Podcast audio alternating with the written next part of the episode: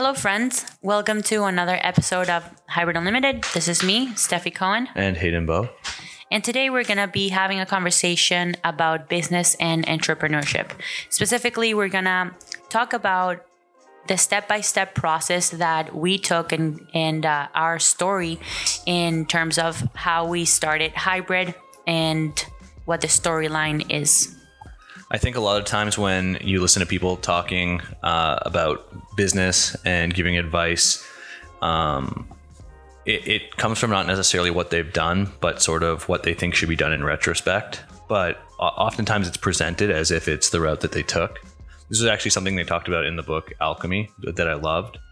And how they sort of explained it was that it's similar to if somebody hikes a mountain that no one's climbed before. They might not take the most direct route because you can't see what the bird's eye view is of what you're doing.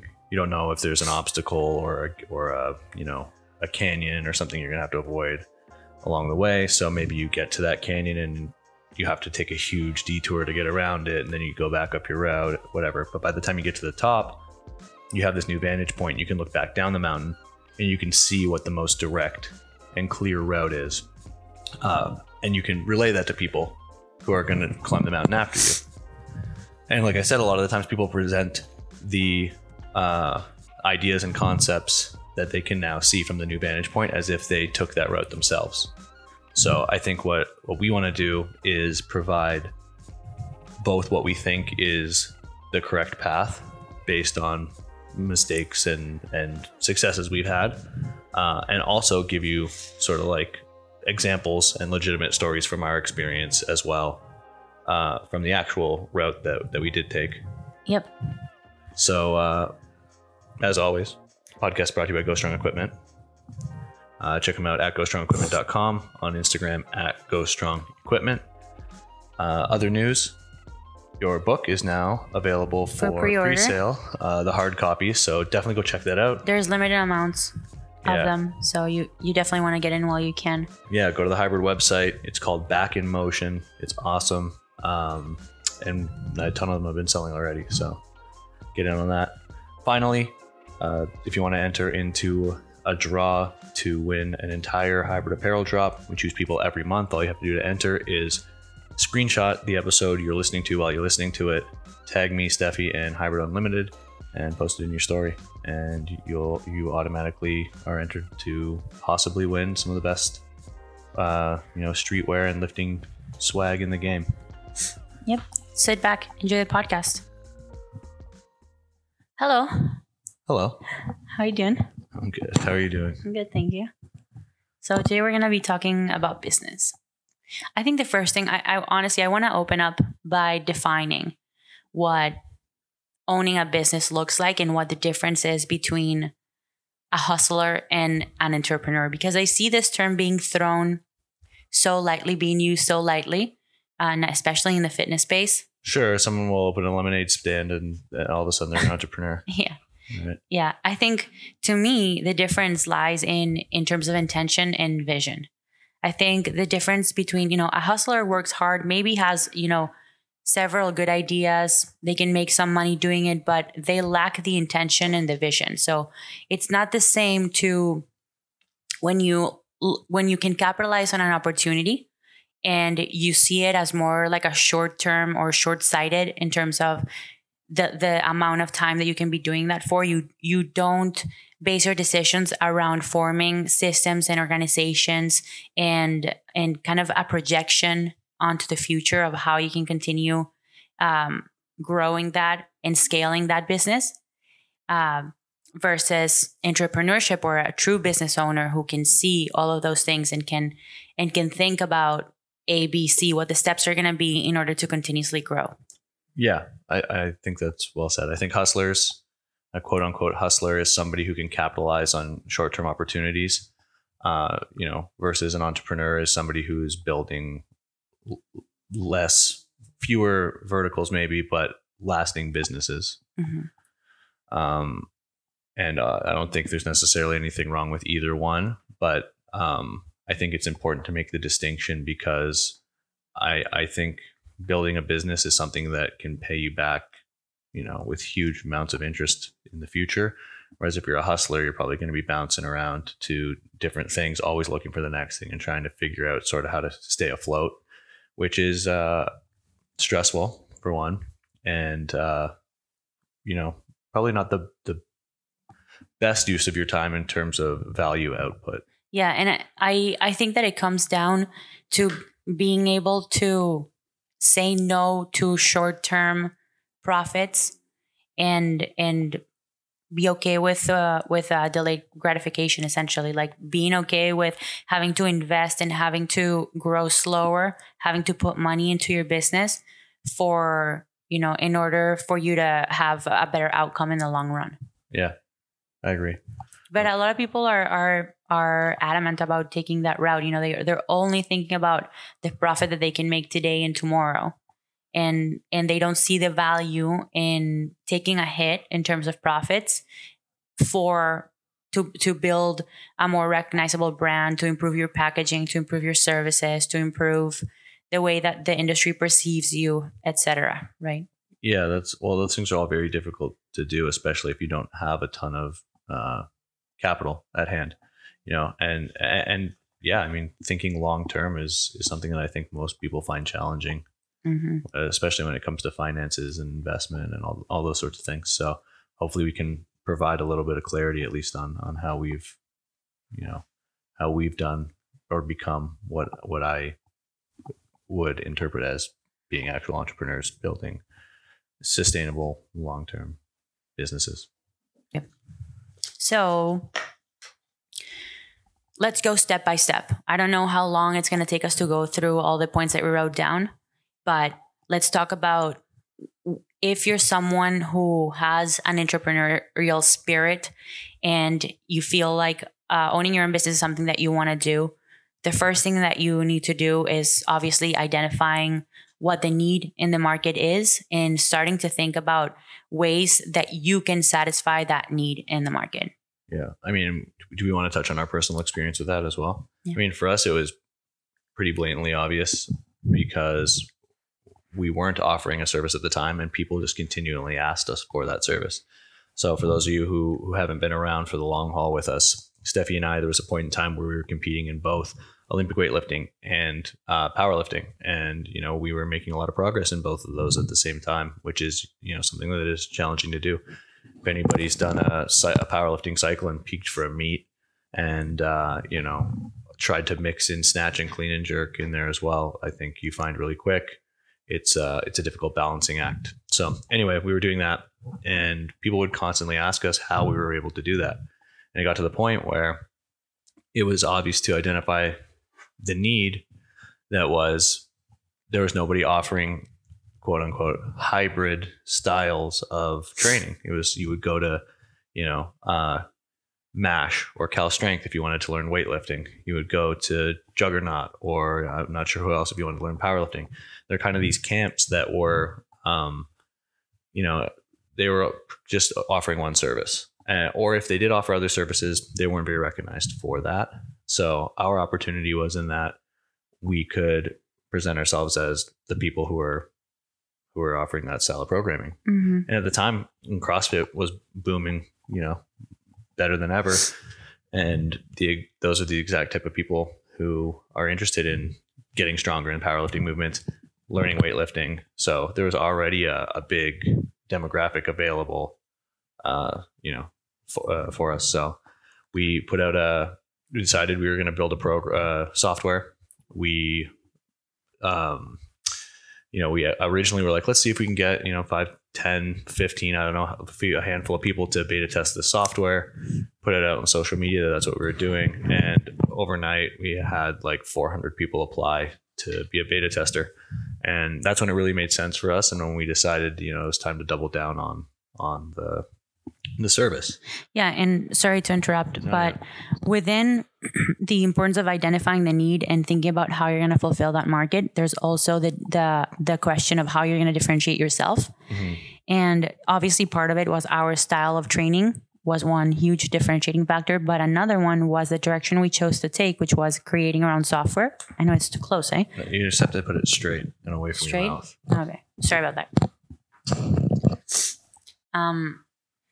Identifying the need and thinking about how ways that you can differentiate from yourself from the market. So one was our style of training and programming. And the other one was the fact that we chose to develop our own software instead of using existing software like Train Heroic, or even not even choosing a software company to deliver those programs, but using Excel. Which is what most people did at the time, and actually a lot of people still do now. Yeah. And personally, I think it's a mistake, because you need to establish yourself as an authority and a professional in the coaching space. And in order to do that, you need to look the part, you need to look professional and have a method of delivering those workouts and a method of communicating with the people, your clients, that is professional. And I think it's especially important nowadays because the fitness industry is very crowded and saturated market right now. Mm-hmm. And those are always ways that you can differentiate yourself and be a lot more competitive. Yeah, I think it's it probably hurts for a lot of people to hear, because I'm sure there's a huge portion of the people who listen to this podcast who offer coaching, and the way that they get their clients is by putting out posts or saying, email me at so-and-so, steve@gmail.com. And that's the process of onboarding clients. And that's fine. But I think that what people need to understand is that there's definitely limitations to that style of coaching. To me, that is the modern day equivalent of, being a trainer at Gold's Gym, or, being someone who you're simply exchanging your time for money, especially now where, personal training is not really, you can't even really do it in COVID. To have that sort of onboarding process is just, it's very limiting. It's the difference between being a coach and being an online business, Let's talk about that. I think a huge shift in perspective, and a huge kind of pivotal point or tipping point for our business was when we had the realization that we were no longer in the coaching business. We were more in the SaaS business. Right.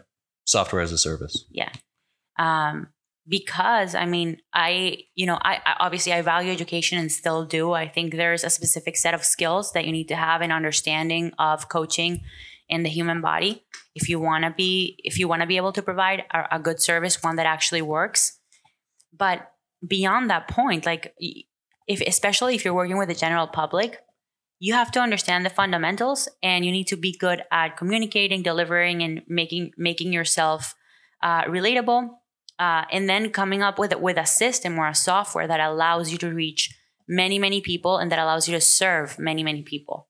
Yeah. So I think once we understood that we were an IT business, we were a software business. Right. We started making a lot of changes to improve everything. Yeah. Well, there's a million coaches out there. There's a ton of good coaches out there. And I think a lot of times what differentiates coaches when they're competing on a coach level is just is the athletes that they coach, which is kind of a crappy game to get stuck in, because the best coach in the world, we know lots of them. Camilo was a great coach, a first weightlifting coach, but he's only able to deal with the people who find their way to him physically in a gym. And mm-hmm. It's the same in the powerlifting community. If you're a great coach, but you just don't, the talent doesn't walk through the door or enter your inbox, then how are you going to differentiate yourself? You're just going to be, a person in the weeds. And I think that's another huge thing, is that people are easily discouraged about entering crowded markets. And even though fitness is a crowded market, it's a lot less crowded when you treat your business like a business and you behave like a professional, as professionally as possible, and you set a gold standard, because there's not that many people at the top. There's a ton of competition in the middle, and that's all the people who are offering their coaching services the way that I've explained it. But once you rise above that level, there's not a ton of institutions in the powerlifting space who are offering high level services with professional looking front facing systems and websites and staff and all the things that come with that. Yeah. Yeah. And with that, it's also important to address the fact that you don't have to be the first one to get into the, creating your own software or your own app or whatever. A lot of people get paralyzed by that when they're thinking about new ideas, and then they do a quick Google search and they find out that it already exists, and then they get bummed out. They're like, oh no, that already exists. If you can think of it, it probably already exists. Yeah. Most things already exist. Yeah. I think that's the wrong way of looking at things. And in fact, I think it's a lot better when there's something that already exists, because then you know for sure that there's a market, that people are buying, or searching for that service or that good.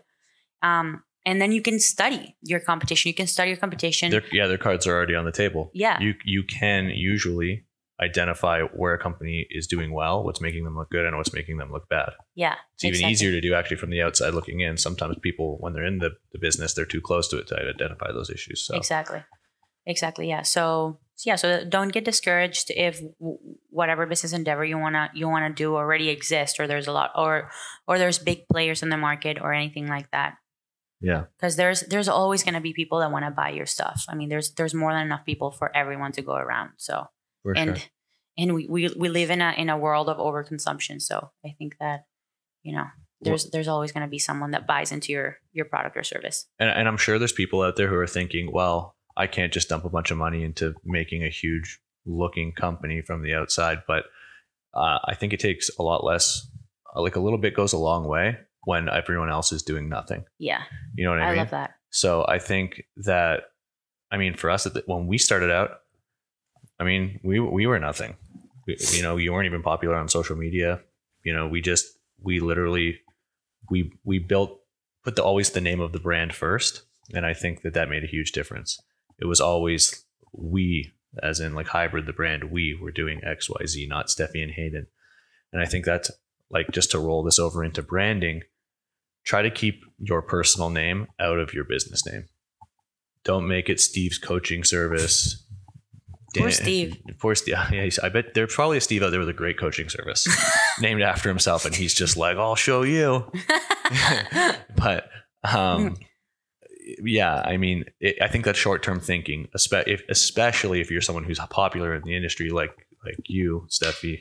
You're just putting an hour. You basically flipped over an hourglass on how long your business can be relevant. Mm-hmm. And then you're going to have to rebrand or rebuild it once you're no longer competing, if that's the case, right? Yeah, I think it really narrows your reach or your scope, because especially you're a guy and you have Steve's coaching business, then I think most guys are going to be attracted to that, less girls, because it's a guy, or vice versa, or vice versa. So you're already capping how many people are going to be interested in that service.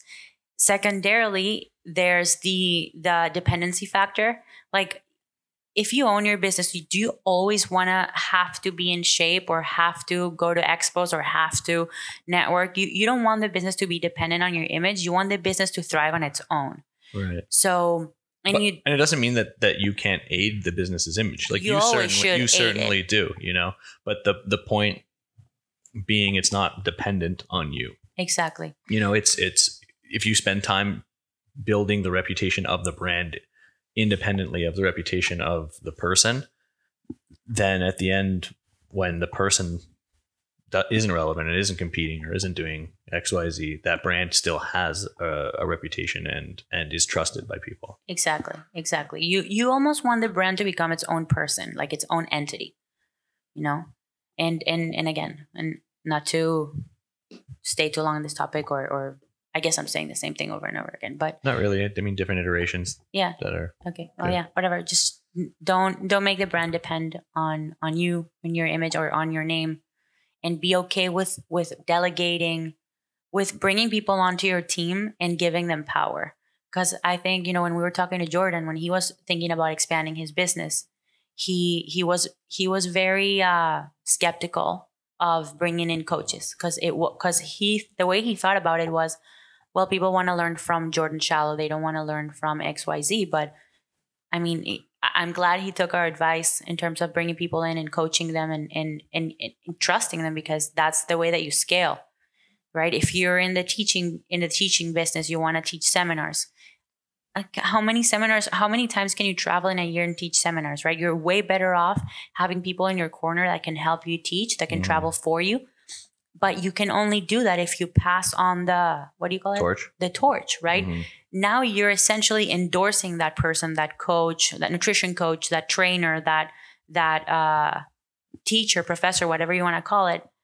And you're saying, hey, I'm Steffi Cohen and I'm endorsing this person. He is or she is at the standard that we at Hybrid uphold. Right. I mean, and that goes back to branding and being a coach versus being an online business. With an online business, what you should be trying to accomplish and project is that there's a standard quality level that everyone can expect when they're buying a product or service from your business. Mm-hmm. Independently, it doesn't matter who the coaches are. It doesn't matter, who's doing all the different parts of the business. What matters is, that you get this level of service from Hybrid. It takes the risk out of it. Mm-hmm. You're not hiring some guy from the internet who might say, oh yeah, pay for the whole year up front, and then he disappears, or something like that, mm-hmm. which actually happened on a huge scale with, do you remember John Hollywood? Yeah. That was an interesting service. But yeah, it turned out. Didn't it happen with some other girl? We were talking about that the other day. Yeah. I'm not sure on the same level, but with the John Hollywood thing, it turned out that it wasn't even him like answering all these. He had hired coaches just who were pretending to be him, and he was coaching like hundreds of people personally in like a very detailed way who thought they were working with him. And then when the jig was kind of up, he just disappeared. That's crazy, man. Yeah. So just building your brand so that people can trust that everything that they're going to get from their customer service to the service that you're selling or the goods that they're buying are going to be upheld to a certain standard. Sorry to interrupt your regularly scheduled programming. I just wanted to hop on here and remind you about our services. We specialize in delivering accessible and affordable online training and nutrition plans for people of all levels. As far as training goes, membership is $40 per month, and that includes access to all of our workout programs, which include Olympic weightlifting, powerlifting, lower and upper body focused training plans, bodybuilding, functional fitness, strongman, conditioning, and general fitness. As far as nutrition goes, we offer individualized online nutrition coaching services where we will guide you to find a diet that works for you based on your personal preferences, as well as help you build the systems and habits to adhere to your plan in the short and long term. You will be working one-on-one with a coach who will communicate with you weekly via check-ins using our software. Whether you want to improve your performance, lose weight, gain muscle, or simply improve your understanding about dieting and relationship with food, the service is for you. So go sign up at hybridperformancemethod.com. Yeah. And to go back into what you were saying early about differentiating yourself in a crowded market, quality, obviously, professionalism. Those are two things that we've touched on already. But also remaining authentic and having a different voice or skill set or something that doesn't exist already. And I think picking up ideas from others in the same marketplace is fine. You know what they say, imitation is the greatest form of flattery, right? That's what they say. What did they say? Do you remember in this is not a t-shirt by Bobby Hundreds, when they were talking about the best artists? Like the best artists are the one that ones that copy others. Right. Yeah. I've actually heard that from a number of sources. Yeah. It's true. But I mean, most things have been done in some way, mm-hmm. and there's honestly nothing that makes me feel better than when a coach leaves our service and then starts a similar service, because it's like, look, we've actually provided good enough education to our coaches that they're now able to go in and do their own thing, feel comfortable doing that. Mm-hmm. So I think there's nothing wrong with picking up ideas from people along the way, but like I said, have something that's that differentiates you. And you have, and you do, like, we're all different. We all have different quirks and personalities, you know, but it's important to let that show in your delivery of your product, your service, your apparel. You know, you got to let your personality and your voice show instead of trying to imitate the way that someone speaks or the way that someone presents information. You know, you can get, like you said, you can get ideas here and there, but ultimately you need to give it your own twist, and you have it.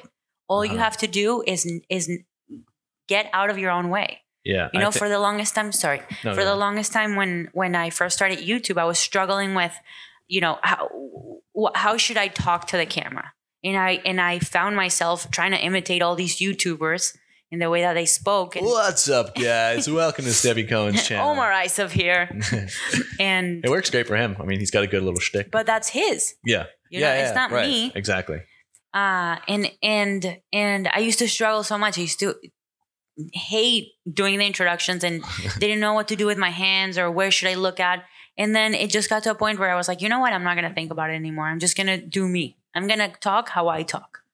Yeah. And I'm going to, if I feel like even like let out my silly jokes and my silly personality, and I'm going to do me. And that makes you relatable, because honestly, people can smell when you're being disingenuous. People know. And also when you're a poser. Your quirks are what make you interesting, right? Yeah. There's no shortage of Poindexters in front of whiteboards out there on the internet explaining topics, right? But how long can you look at that without being bored if you're a regular person? Yeah. You know, you need some level of entertainment. And I think that's one of the things I love actually about your channel. Like I live with you and I still watch all your videos because they're funny. And I like seeing that goofy part you come out in the content. I know. You're my biggest fan. I know. But I was going to go somewhere with that. Oh yeah. And I think the other thing is that people think they're not cool. Right. And then that's why they can't be the front facing part of a business. But it's like for every subset of dork out there, you know how big the world is, how many people there are? There are a lot of people who are into the same things. And you can just see that. Like, look at even some of the, like, Russ Swole with anime. Like, him and his followers, they're goofing around about, I'm not into that at all, you know? And to be honest, I was surprised when I saw how many people were, like, who are responding to him and tagging him in anime stuff that he reposts. But it's a huge part. So it's just kind of like find your niche. And your people will find you. Yeah, there's gonna be people that are gonna gravitate towards the same things that you like. Yeah, always. There's so many people out there, and there's so many people like you. You just don't. If you're into something that's uncommon, you assume that it's uncommon for people to also be into those things. But there's gonna be a large amount of people that are gonna be into the same things as you. Yeah, uncommon might have a following of 1 million.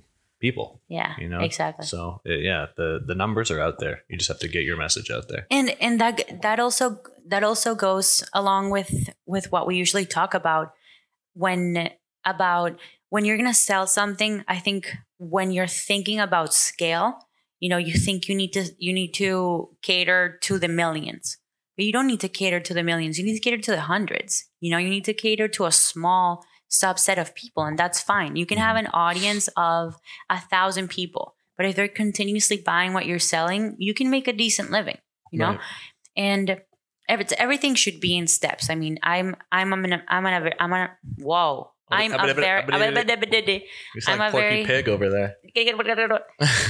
ambitious person.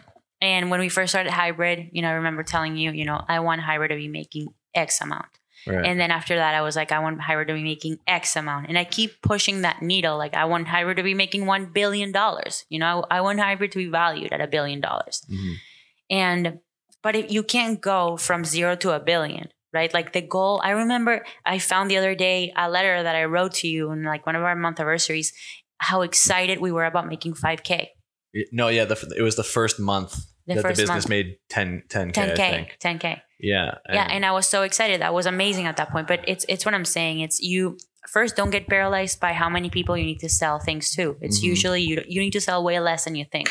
And you need to appeal to a way smaller audience than you think. Right. And at that same time, though, you're right in that it's steps. But you always need to keep the idea of scalability in mind, because you never want to be limited by your own personal ability to scale. You don't want, there's so many people that want to give you money and you can't take it. Right. Yeah. That's the difference between the hustler and the entrepreneur that we were talking about. Sure. You know, are you building something that's scalable, or are you just going to be assembling something in your garage and selling it? Yeah, no, for sure. And I think that to sort of jump back, we're jumping back and forth, but that's cool. Our listeners know that that's how we do things.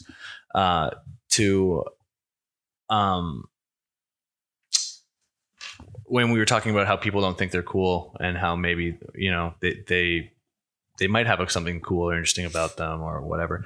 I think people also get caught up on the idea that they have to have all of the requisite skills to run a business in order to run a business.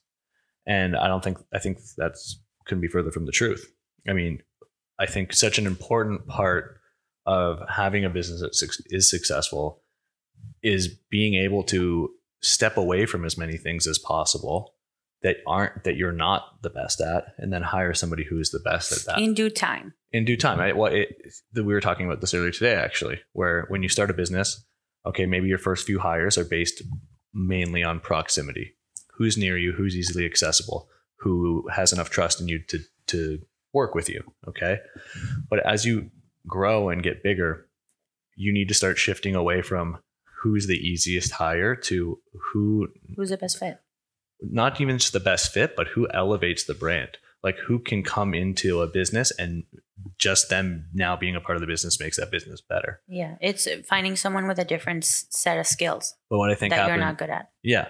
But let's talk about organization later on. No, I am. But it's a bit of a segue to what I wanted to say next, which was, I think people, they get too caught up with, you know, bringing people in who are close to them. Like I said, you order, or you hire based on proximity early on. And because the roles that those people are doing are important, and those people are close to you, people often feel like they have to give this person some sort of ownership in their business.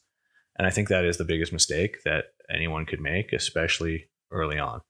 Imagine if you and I gave ownership to anyone, to an investor, to, you know, venture capitalism firm, as soon as you give ownership away, you're giving away control, and you're giving away the ability to take the company in a direction that you want to take it. And you know what happens at the beginning? It might seem harmless because you're not making any money, or you're making very little money, but that compounds exponentially as the company grows. And then you're in this agreement with somebody where at the beginning it seemed totally harmless. You know, the person's making a couple $1,000 a month.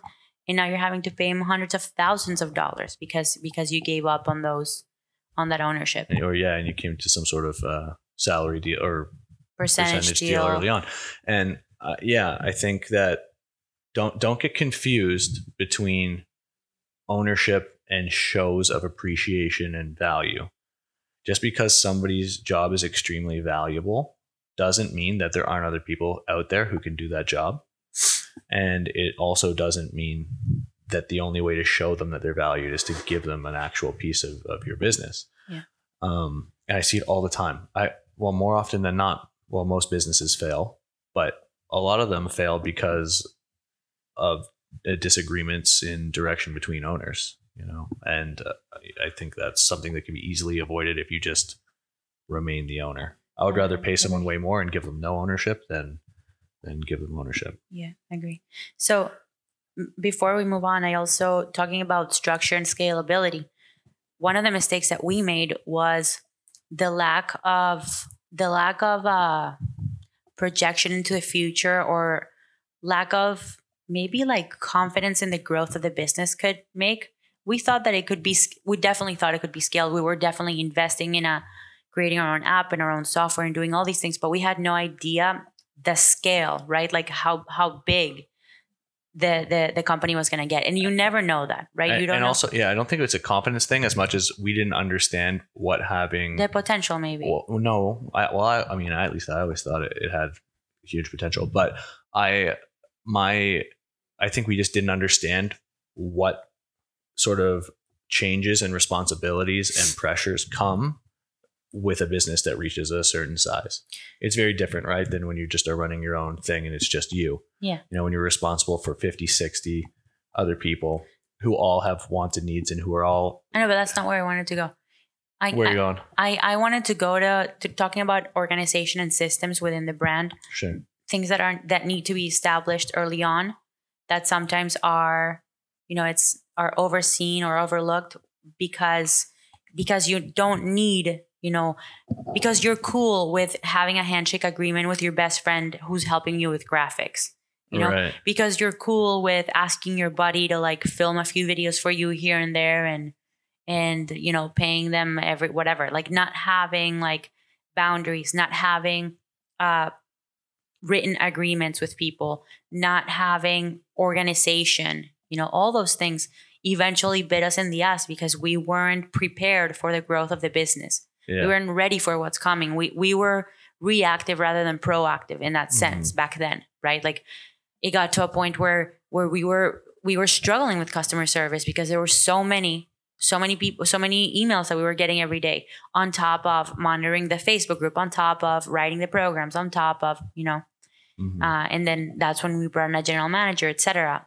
And even then, like it took years for us to have like an organized system that made sense, that made the systems more efficient, faster, and better, essentially. So I think establishing those things early on, at least at the bare minimum, the roles and responsibilities of every single person that you bring in, for all those things to be in writing, for there to be a contract, for there to be a written, you know, company booklet with professionalism rules, you know, what's expected of them, not only in their job, but also in their way that they behave and interact. Mm-hmm. It's much easier to make these things as you go along and before they're necessary than it is to do a complete overhaul after the fact. And especially in fitness, a lot of these businesses that people start, they start as passion projects, and they start where people are like, maybe they are just trying to make a couple bucks at the beginning. And once they see there's an opportunity there, then they double down on it and they invest more. And that's why a lot of those things are like handshake agreements. And I think the biggest disservice that you can do to a friend is go in on a business deal on a handshake agreement, because at the end of the day, it doesn't matter how good of friends you are. People are going to look out for their best interest, and they'll justify, and you'll justify ways to make your best interest the one that is most important in your mind. Yeah. So, I think that's good. That's a really good advice. Everything in writing, and plan like the business is going to be huge, even if it's not. There's no downside to doing that. And goes back to what we were saying, behave like a professional, right? From the beginning. Yeah. I think that's all important stuff that I think we need to continue to talk on. But before we get too far away from the starting the brand, making it grow and all that stuff, I want to jump into what actually branding is, why it's important. How do you get your name out there? And all that stuff. Yeah. You know, with branding, obviously there's the choosing your name and your logo, for example. Those two things are important, but I just thought about this. I remember when we were thinking about what to call the company, and even then after when we decided what the name of the company should be, then deciding the color, the color schemes, and then deciding, I don't know what the mascot should be and all these different things. I remember that it was overwhelming. And I remember never feeling satisfied with what we had. But the reality is that you can always change that. You can always mold. You can always find iterations of the name. Like now we very rarely use hybrid performance method. We use hybrid. And we have a bajillion different ways or logos for the word hybrid. And we have different, our mascot has evolved from a Greek goddess looking centaur to god. It was a guy. What did I say? Goddess? Yeah. Yeah. A Greek god looking centaur to mean, evil, but good, kinda dark, skeleton, badass Spartan centaur. And that was, you know, across, as the years went by, we started kind of merging the brand with our personality, but that happens over time. That's not, sure. You're not going to have an epiphany and be like, this is it. This is the logo. That's the Nike logo, you know? Yeah. I think some brands get lucky and they get a great one. Nail it the first time. But I mean, I remember last year I went to Amsterdam. I went to the Heineken brewery, which don't go to that. It's the biggest tourist trap in the entire world. But they had all of the different logos that Heineken had over the years. They showed like the timeline of how to like 50. Wow. See? And that's a huge, huge brand. And many are like that. Like if you just Google evolution of whatever huge company you can think of, or evolution of whatever company's logo, you're going to, it'll show you a million of them. Yeah, so exactly. It's not like you're locked into one logo from the beginning. No, yeah. So you can change your name. You can do whatever. It's important, but also don't get stuck on it. Like it doesn't matter if you don't love it or if it likely won't be the final iteration of your logo or of your colors or your presentation. So just pick something you like more or less, and then go from there. Sure. And see how your personality starts kind of flowing into your brand and what people react to, you know, how are people reacting to a change in color? Maybe you're splattering in some yellow, maybe you splattered in some blue, maybe you change the red for white, whatever. Sure. And then you see how people react. And that's how you continuously evolve your kind of brand presentation. But it's important to, at least in my opinion, I think it's important to develop a story behind your brand. It's too close. Didn't move it. I don't know. It's just in your lineup. You're good now. How you develop. I think it's important to develop a story behind the brand, kind of for it to have a strong mission and a strong ethos, or you know, what does your company stand for? How are you gonna make people relate to what you're selling, whether it's a product or a service? How are people going to feel? Like what kind of emotion is it going to evoke from people when they see the name of your brand? Mm-hmm. You know, from the beginning, we had a strong mission statement. I forget what it was, but like. Look like a bodybuilder. Oh, yeah, I guess, yeah. Lift like a powerlifter, move like a weightlifter. Right. Which actually encompassed exactly the one thing we did at the time, which was offer that one program. Right. Which tried to accomplish those three things. Right.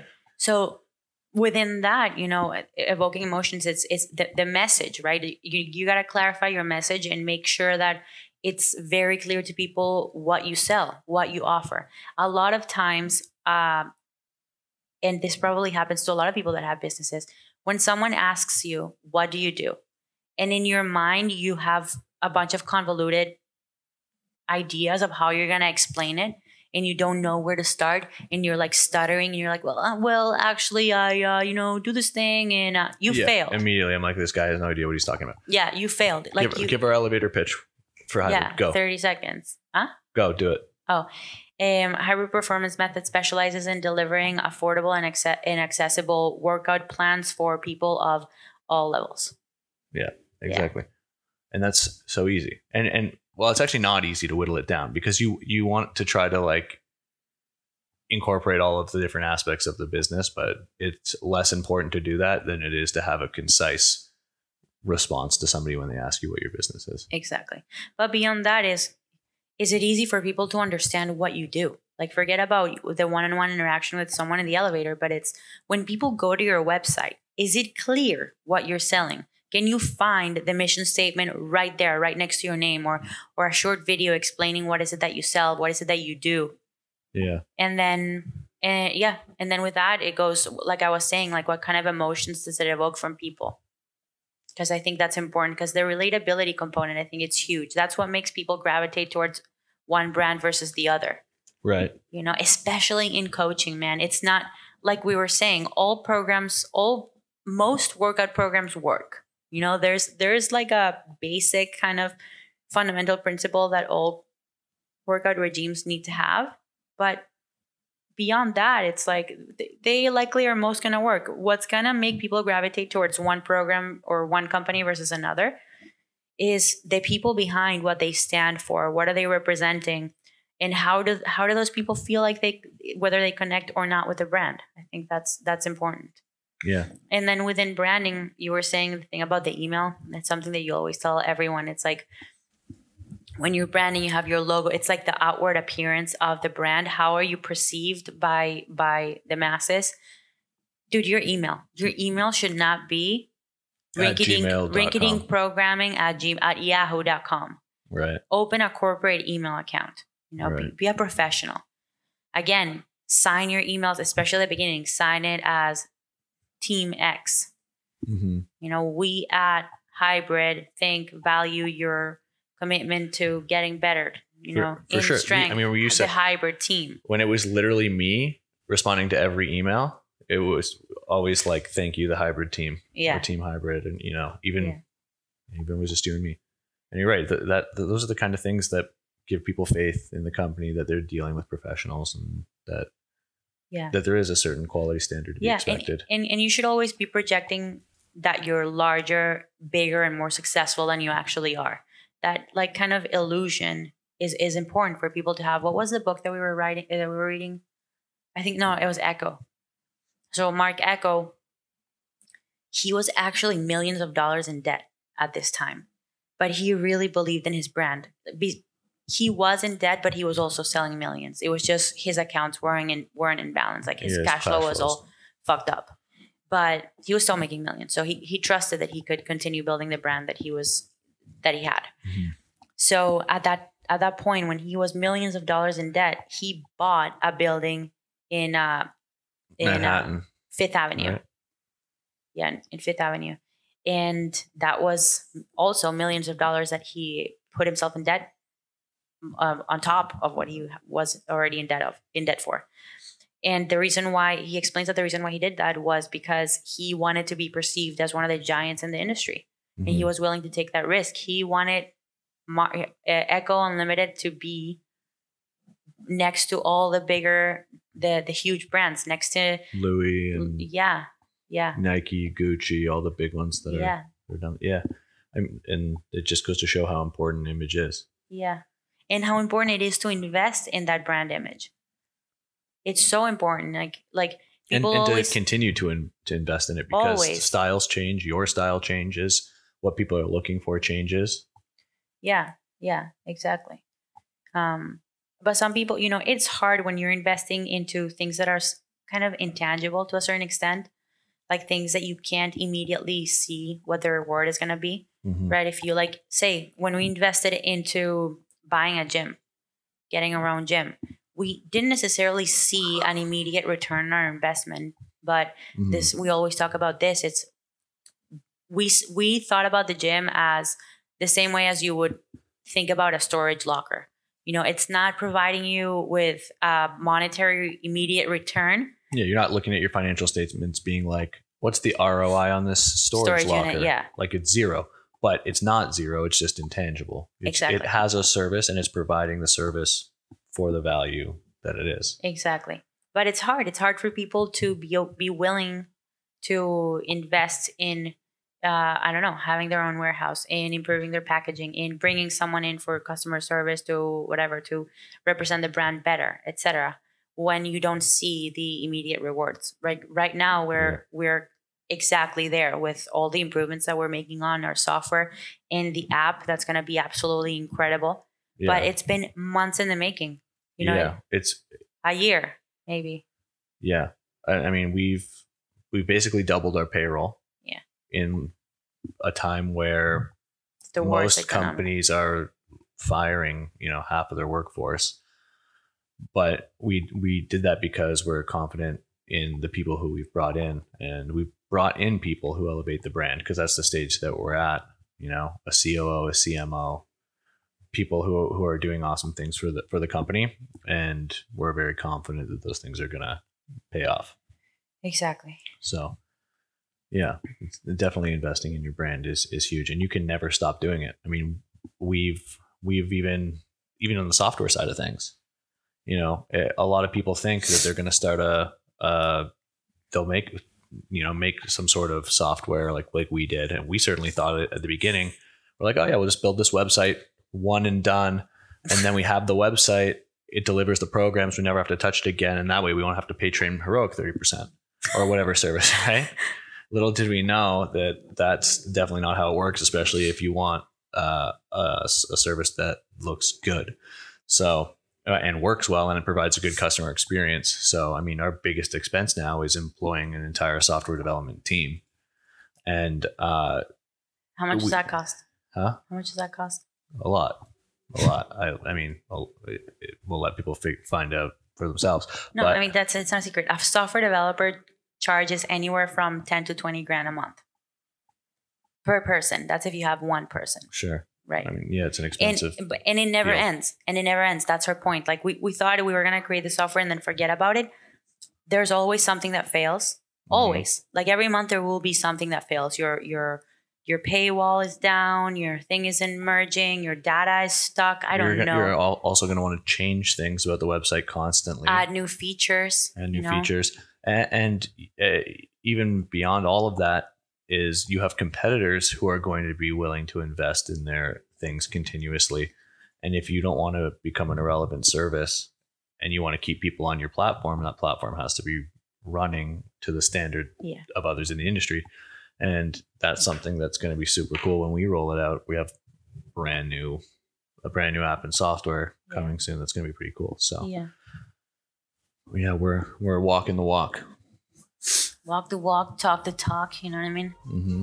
This is a good place to stop for today. We've talked about a lot of stuff. We've thrown a lot at you, and we still have a lot more for you. So we're going to divide this episode into two. This is going to be part one. You can expect part two on Sunday. We don't want to keep you waiting too much because, you know, we know this podcast is too good, man. You won't be able to wait. You're going to be on the edge of your seat. You're going to be like, what's next, Steph? And you're only going to have to wait 4 days, which is amazing, instead of a week. So you're welcome. Huh? Yeah. All right. As always, don't forget to check out hybridperformancemethod.com, where you can find training and nutrition programs that are exactly fitted for your goals and your needs, as well as checking out hybridapparel.store, where you could find the sickest apparel in the game. Look stylish, feel good, look good, perform better.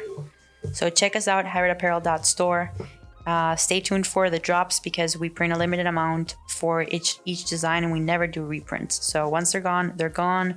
If you snooze, you lose. All right, that is all. Stay tuned for part two coming out on Sunday. Thank you.